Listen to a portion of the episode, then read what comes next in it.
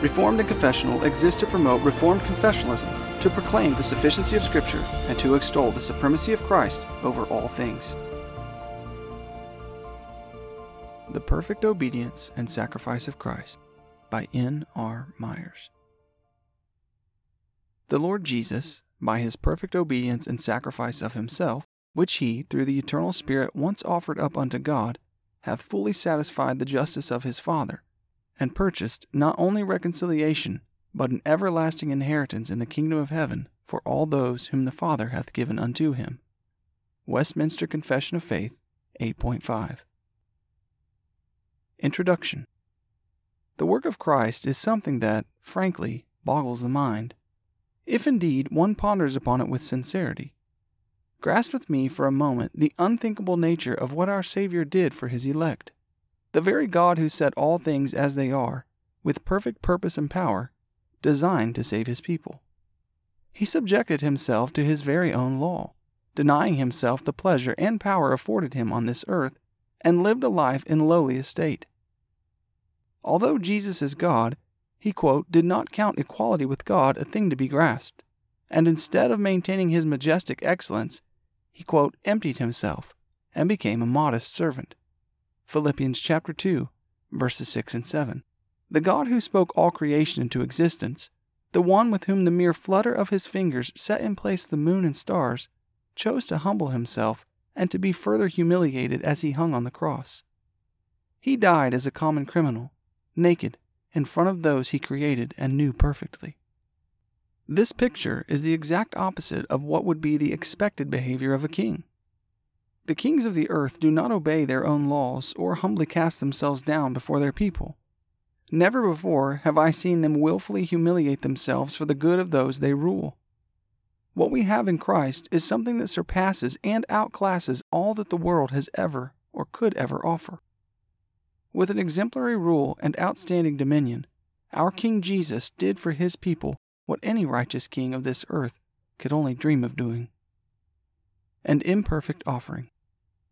A brief sketch of the Old Testament pattern of sacrifice for sin will be one with immense amounts of blood, death, specific instruction for animal parts like livers, lobes, entrails, and more.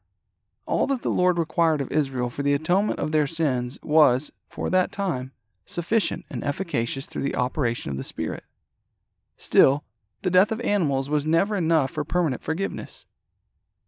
Each time a person would sin, either intentionally or unintentionally, the guilt that sin brought upon the individual or the congregation needed atonement. As we progress through the Old Testament and continue to learn more of Israel, we see God dealing with obstinate and stiff necked people who constantly forsake their God and whore after idols. Deuteronomy chapter 31, verse 16. God eventually told his people that he, quote, desired love and not sacrifice, and the knowledge of God rather than burnt offering. Hosea chapter 6, verse 6, Isaiah chapter 1, verse 11.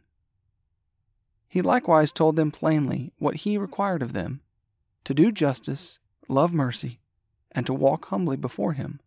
Micah chapter 6, verse 8. But why did he say this to his people after giving them the sacrificial system? He said this to them because while there is no atonement for sin without the shedding of blood, Hebrews chapter 9 verse 22, Israel had become increasingly obstinate in their hearts.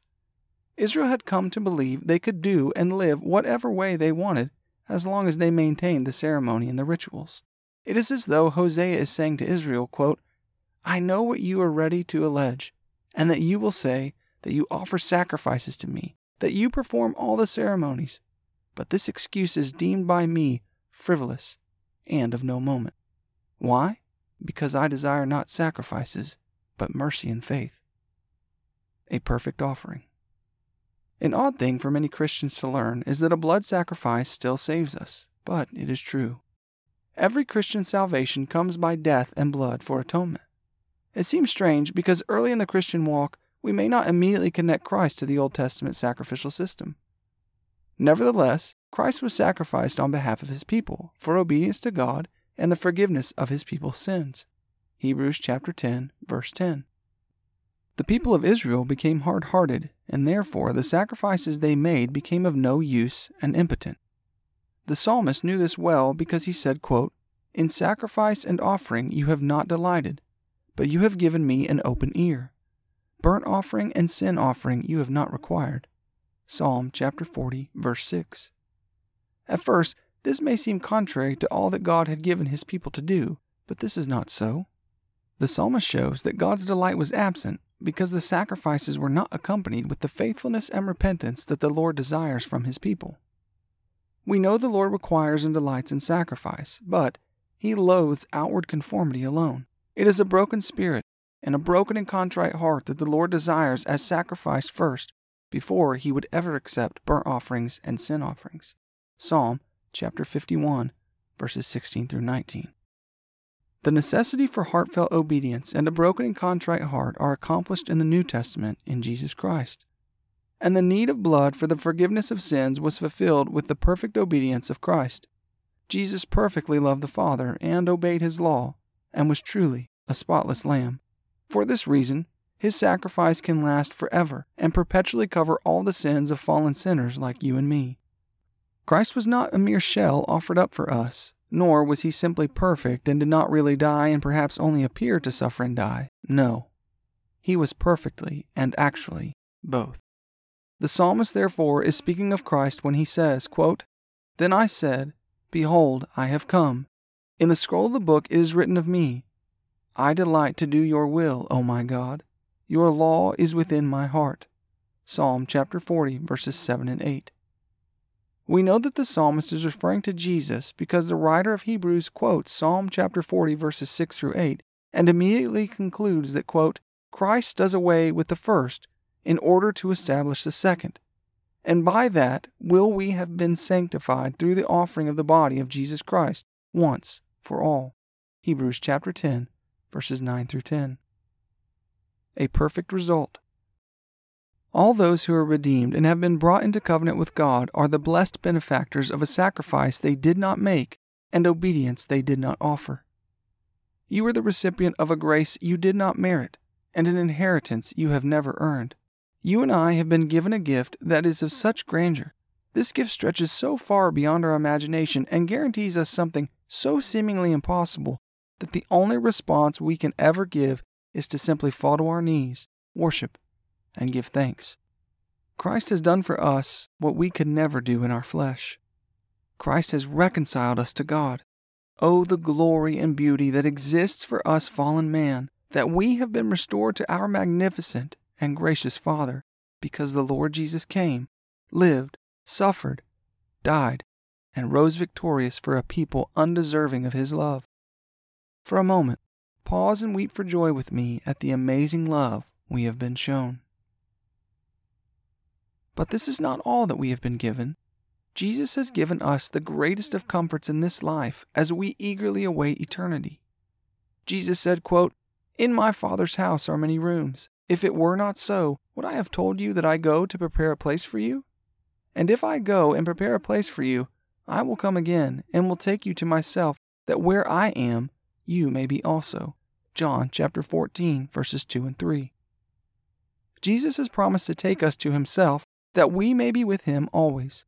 If we can for a moment feel the immense comfort we have by our certain hope of future glory, try, as much as possible, to imagine the feeling of obtaining that which you have longed for over a lifetime.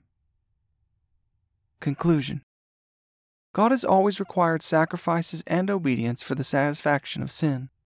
This reality has never changed, and it will never change. These requirements, however, were given to man to show our great and unending need for a Savior. Galatians chapter 3 verse 19. But all glory be to God the Father, because Jesus Christ, our elder brother, has offered to God a perfect sacrifice and perfect obedience in his body and life. And by this sacrifice of himself for the sins of his people, he now sits enthroned with all power. By this one offering, Christ has perfected for all time all those whom the Father has given to him. Hebrews chapter 10, verses 12 through 14. Sola Gratia.